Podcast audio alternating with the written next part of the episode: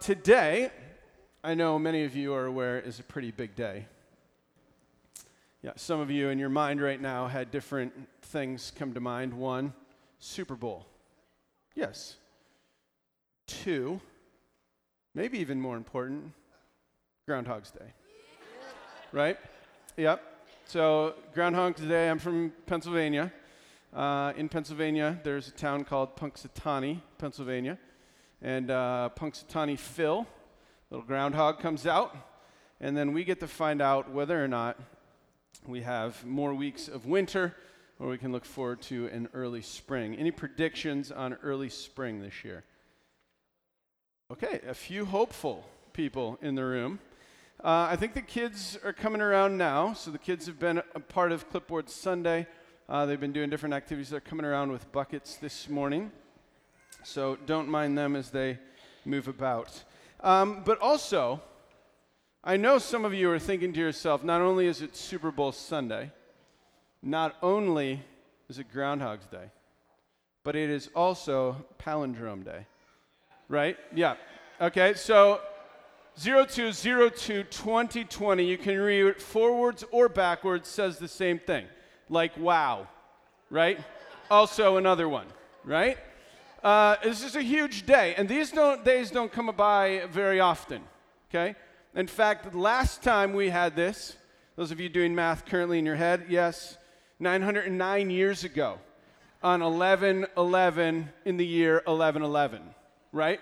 So, what was happening then? I think Henry V was doing something. Other than that, I don't know. Okay? That's a long time ago. The next one, for those of you um, like math and numbers nerds in the room, the next one is 101 years from now. Good chance none of us will be here to experience it. That will be in the year 12 12 2021 or 21 21 excuse me, 12, 12, 21, 21. After that, man, long time, 30, 30 before we get to another one. So I know, huge day, huge day.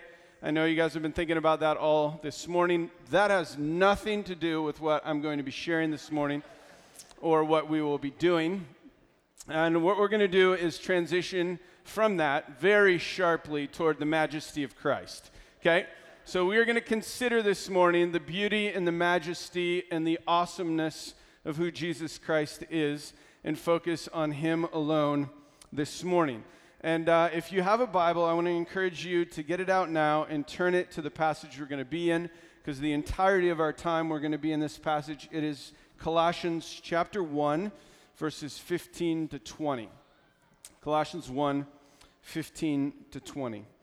And um, all, all this week and even beyond, I have been wrestling with one big idea as it comes to this text, and that is how to make you feel the text. Right? Like, I want it to resonate with you in such a way that you actually feel the words. Not that you would know it or understand it, those are both important things, uh, but more importantly, that you would actually feel the passage. And as I've been thinking about it this week, one of the ways that I imagined and people said to me, oh, this would be a great connection, is uh, the passing of Kobe Bryant. The way that we feel about a person, or the way that we think or reflect or eulogize, uh, have moments of uh, memorials and grieving and all those kinds of things about someone who's known by a lot of people uh, could be a connection. But every single time I thought about that connection, I kept feeling that while it might be an illustration, it uh, pales in comparison in any way to connect a person with God. Right? There's just no connection.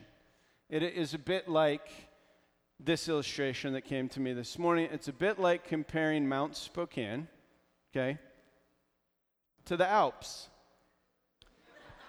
They're both mountains, but, you know, there's really no comparison. And I feel that this morning,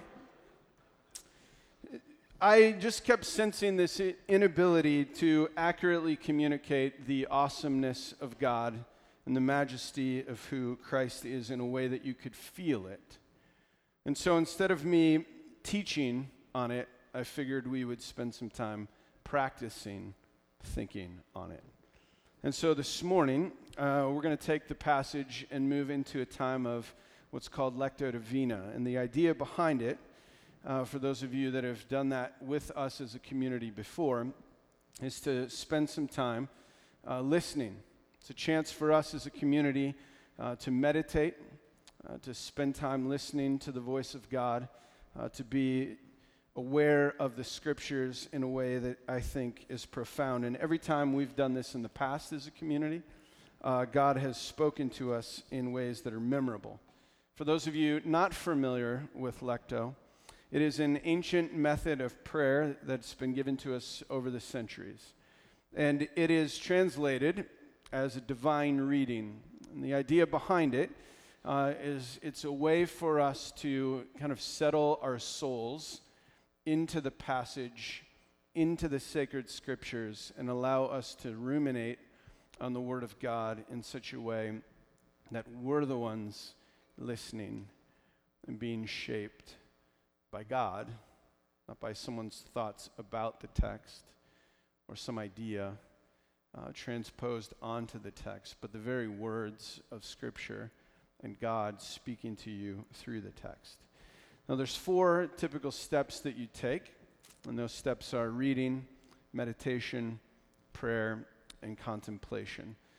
And this morning, my intention is to guide us through each part of that process. And so I want to start our time this morning by just praying and kind of settling ourselves. And then we'll engage in each aspect of this, beginning with reading. So take a moment just to be quiet. Maybe set aside any distractions, any internal worries that you might have, and we'll ask God to enable us to focus.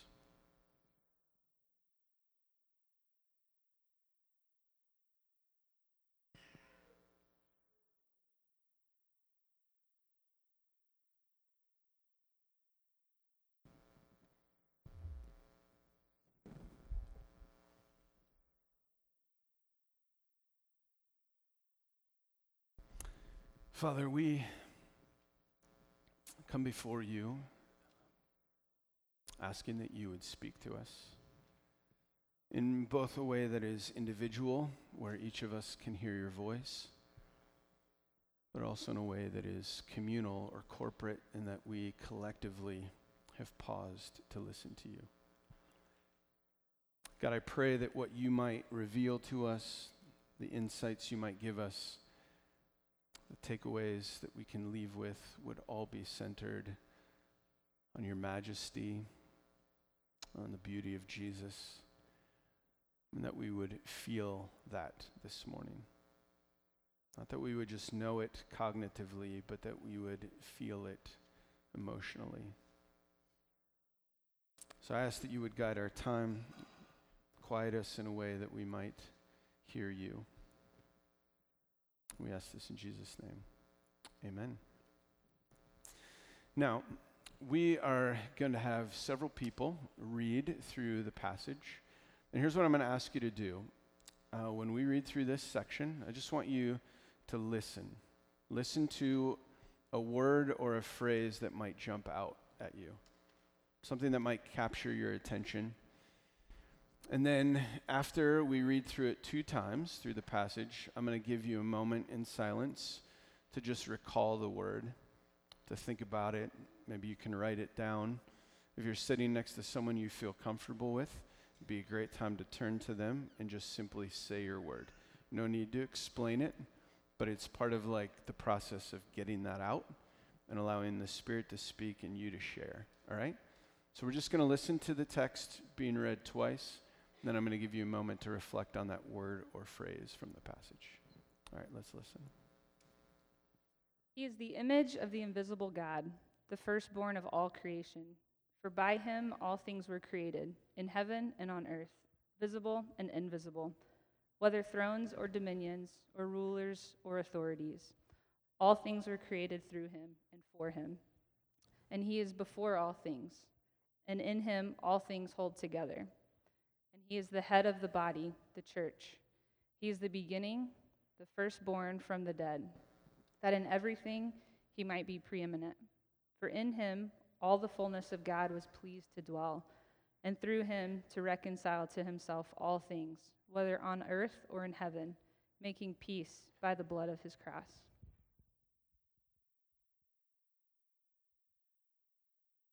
He is the image of the invisible God, the firstborn of all creation. For by him all things were created, in heaven and on earth, visible and invisible, whether thrones or dominions or rulers or authorities. All things were created through him and for him. And he is before all things, and in him all things hold together. And he is the head of the body, the church.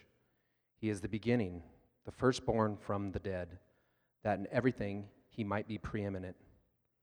For in him all the fullness of God was pleased to dwell, and through him to reconcile to himself all things, whether on earth or in heaven, making peace by the blood of his cross. Take a moment and write down that word or phrase or whisper it to the person next to you.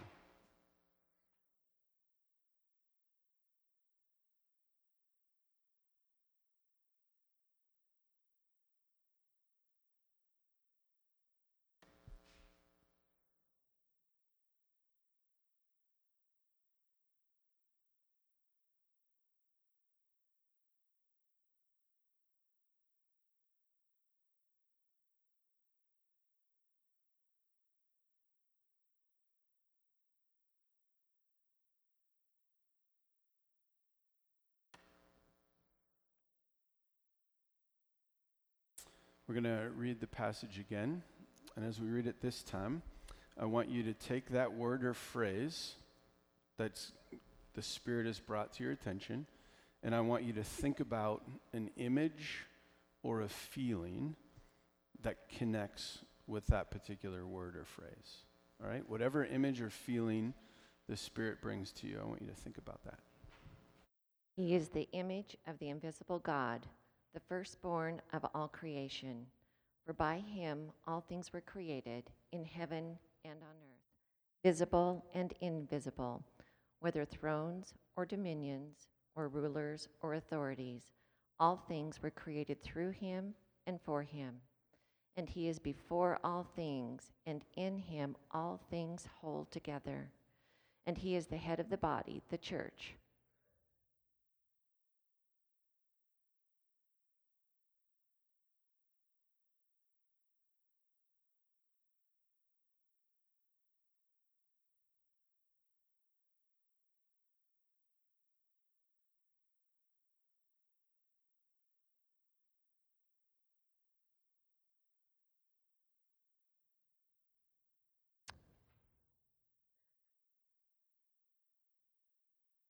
Firstborn from the dead, that in everything he might be preeminent.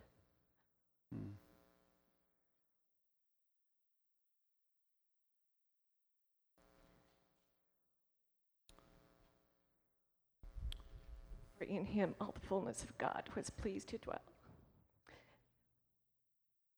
Through him to reconcile to himself all things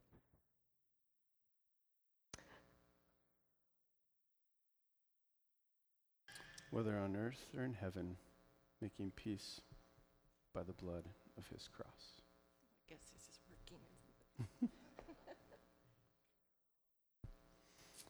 Take a moment. I want you to reflect on an image or a feeling that comes to your mind. Again, feel free to share that with a person next to you.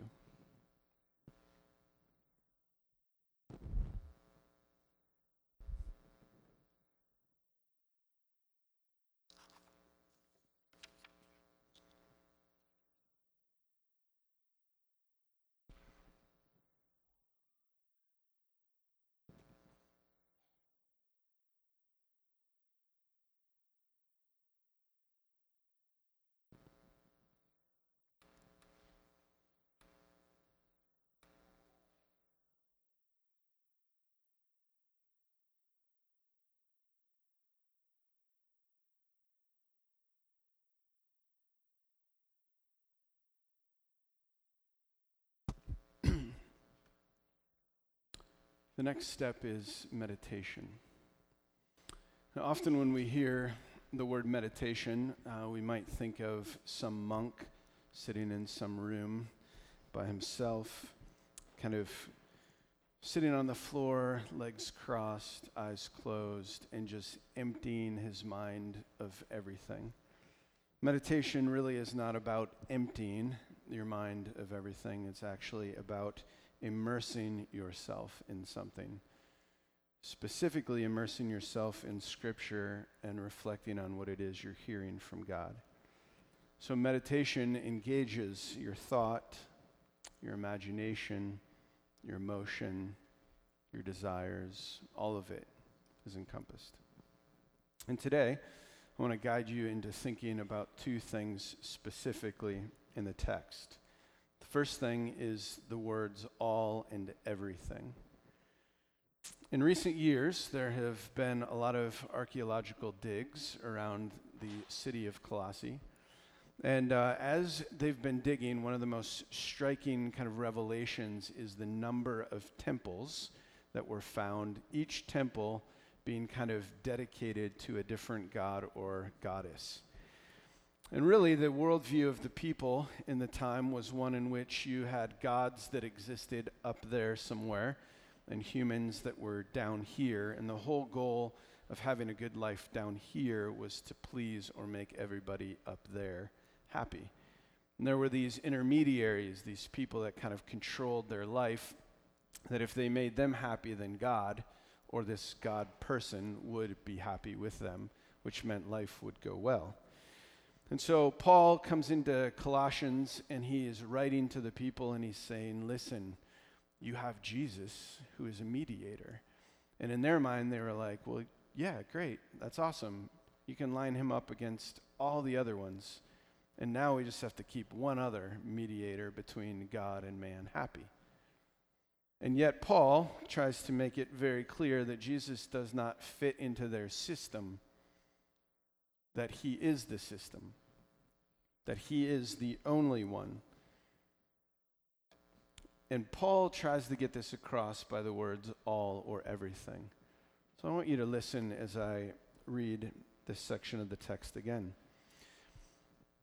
He, Jesus, is the image of the unseen God, the firstborn of all creation. For in him were created all things in heaven and on earth, everything visible and everything invisible thrones, ruling forces, sovereignties, powers, all things were created through him and for him. He exists before all things, and in him all things hold together. He is the head of the body that is the church. He is the beginning, the firstborn from the dead, so that he might be supreme in every way. Because God wanted all fullness to be found in him and through him, and to reconcile all things to him, everything in heaven and everything on earth, by making peace through his death on the cross.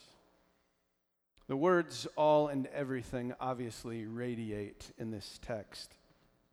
Paul is wanting us as readers to recognize that everything in the world was made for the sake of Jesus Christ.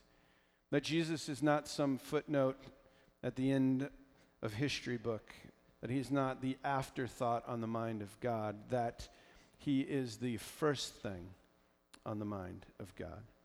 That no matter what else exists, and whatever has existed or whatever will exist, it all exists for the sake of Jesus. I want you to take a moment and meditate on these questions.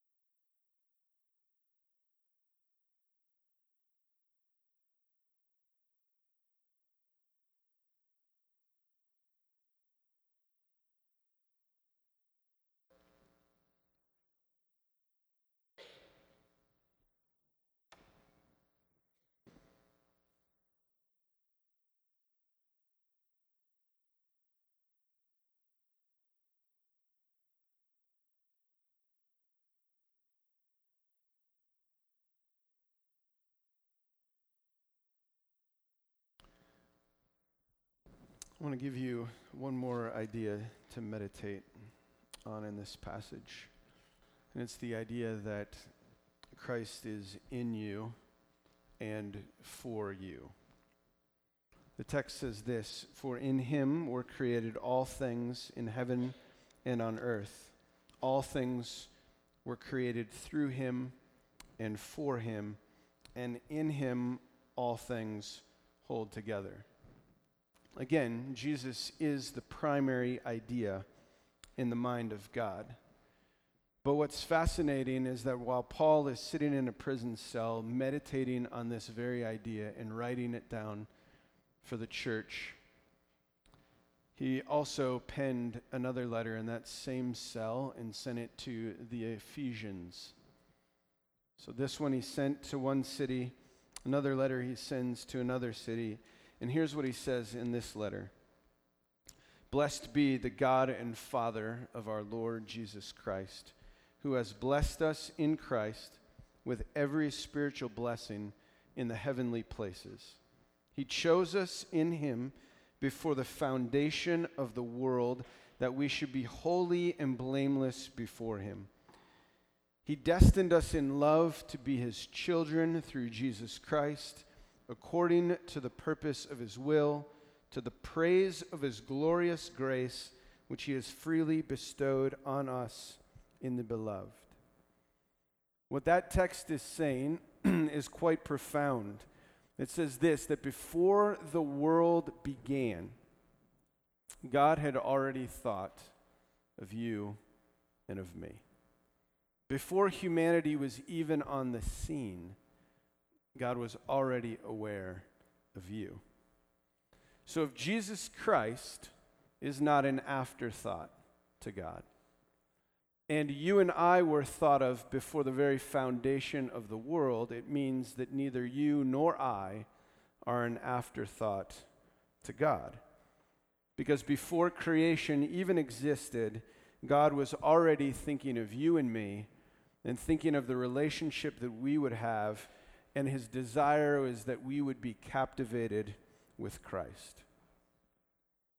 Christ wants a deep relationship with every one of us. He's described this way this glorious, limitless, amazing, incredible, expansive, incomparable, marvelous, stunning, staggering, majestic, mighty, matchless, spectacular, outstanding, tremendous, immense, infinite, vast, grand, triumphant, victorious, precious, radiant, peerless, wonderful, magnificent Christ has chosen to place all of his fullness inside of you. And not only does Christ live in you, but more importantly, you are able to live by his life. You are made utterly, totally, and fully complete in him here and now. I want you to take a moment to reflect on that reality. I would encourage you to write down maybe a short reflection on that statement. It's going to remain there on the screen. What does that statement mean to you? And how does that truth strike you? Take a minute to reflect on that.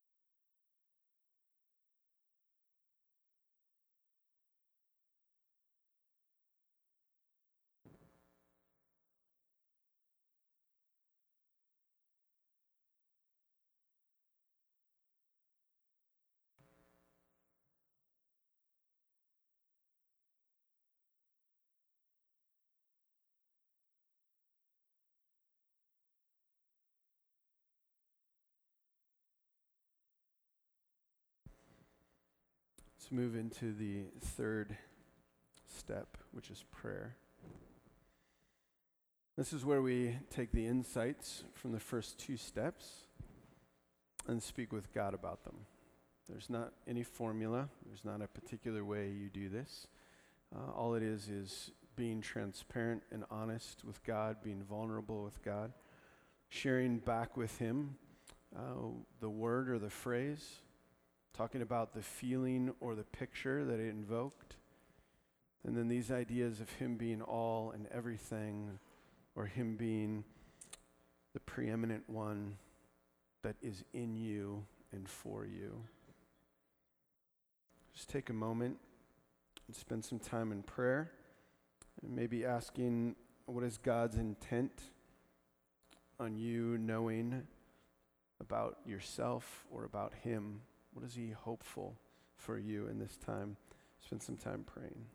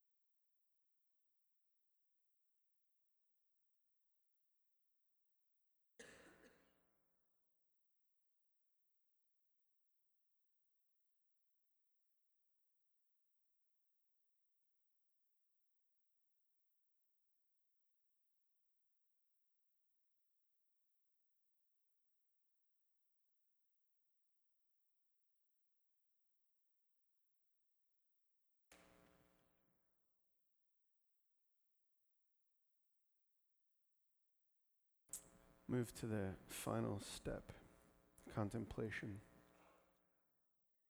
Contemplation is really all about resting in the presence of God and trying to absorb, so to speak, what the Spirit has been saying to you over the last little bit. The goal really is to arrive at a deeper love of God and a recognition of His presence in your life.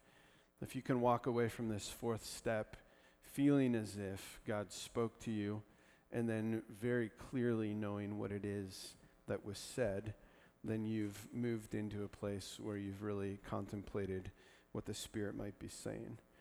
For those of you that might find these next two minutes a little bit confusing or unsure about that inner dialogue that's going on, another way to think about it maybe is to take a deep breath or two, to just kind of pause and then imagine as if Christ was sitting across from you. What would you say to him?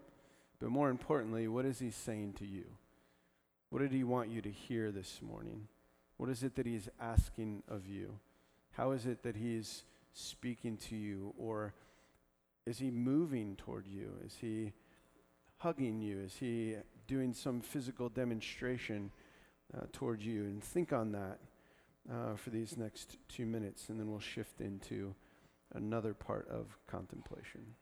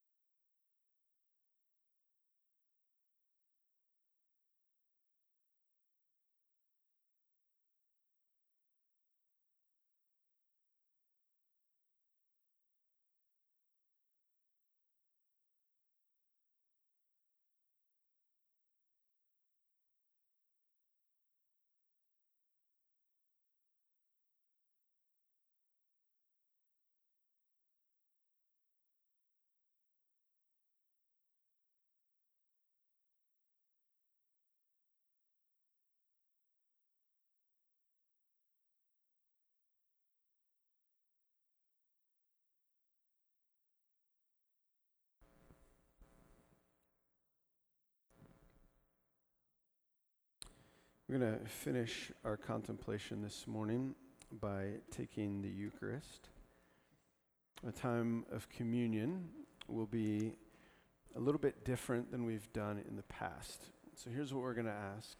Uh, if you're upstairs, we're going to ask you to come down. If you're down here, we're going to ask that everyone come down the center aisle.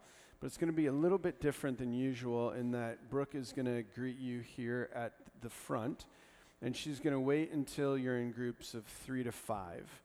And then you're going to go and partake at one of the three tables, all collectively in a group of three to five. Okay? When you get there, there'll be an elder at each table. The elder will simply ask you a, question to the whole group who invites you to the table? And then your response collectively as a group will be Christ alone. And then they'll walk you through each element. They'll say, This is Christ's body broken for you. And then you'll take the bread. They'll say, This is Christ's blood shed for you.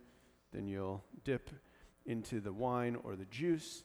And then they'll ask you to take and eat. And then you'll eat together as a group collectively. All right?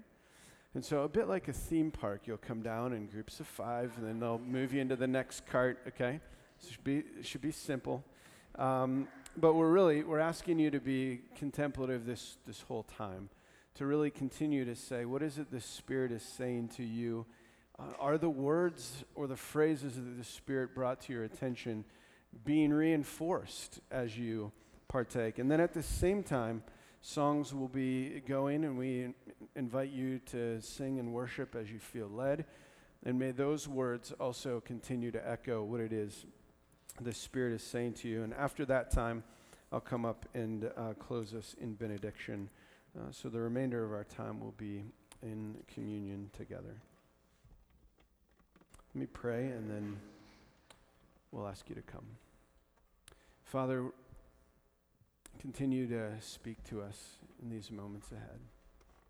We ask this in the power of Jesus. Amen.